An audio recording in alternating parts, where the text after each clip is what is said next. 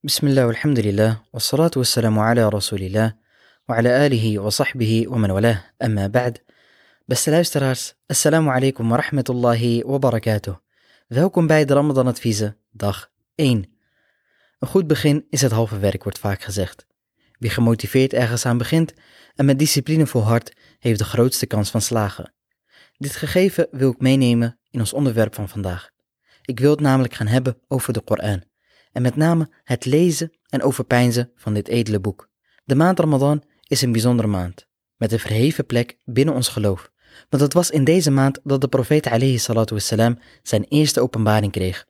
En het verhaal van de eerste openbaring is bij velen van ons wel bekend. Hoe de profeet alayhi salatu wassalam zich afzonderde in de grot Hira, tot een bijzondere nacht, toen de engel Jibril verscheen en onze profeet vastpakte en hem één ding opdroeg.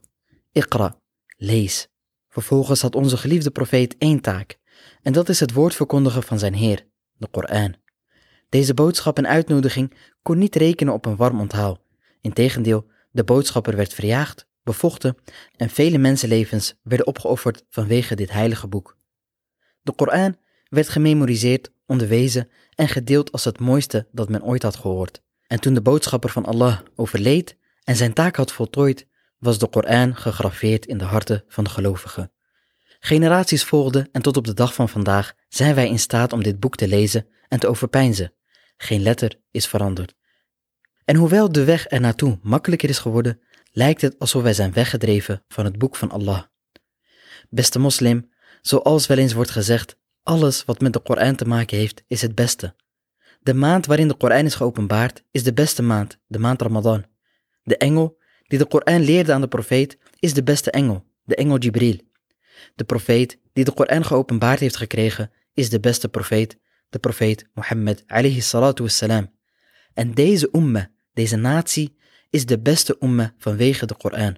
Dus als we dit weten, mag het niet anders zijn dan dat we deze maand gebruiken om onze relatie met de Koran te verbeteren, om zo de relatie met onze schepper Allah wa ta'ala te verbeteren. Degene die de Koran leest, wordt beloond voor elke letter. Elke letter die hij leest staat gelijk aan 10 hasanat. Op die manier levert het lezen van een gemiddelde bladzijde al gauw duizenden hasanat op. En daar blijft het niet bij. Het lezen van de Koran zal je namelijk ook rust en genezing voor ziel en lichaam geven. Want dit wonder van Allah subhanahu wa ta'ala is neergedaald als leidraad voor de gehele mensheid. Zoals Allah tabarak wa ta'ala heeft gezegd, Kitabun anzalnahu ilayka mubarakun ayatihi waliyatadhakkara ulul albab. Dit is een gezegend boek dat wij aan jou hebben neergezonden, zodat je over haar verzen kunt nadenken en dat de mensen van begrip het mogen onthouden. Laat het deze maand een dagelijkse routine zijn dat je elke dag wat leest uit de Koran.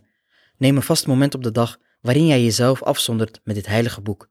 Probeer een vast patroon aan te houden en wees volhardend, want de aanhouder wint. Hoe meer je leest, hoe beter uiteraard.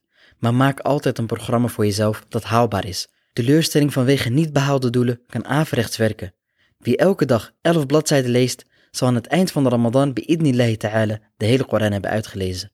Dat vergt uiteraard discipline, maar is niet onhaalbaar. Als dat dan te hoog gegrepen is, geen paniek. Lees datgene dat jij aan kan. En als je de Koran leest, reciteer dan.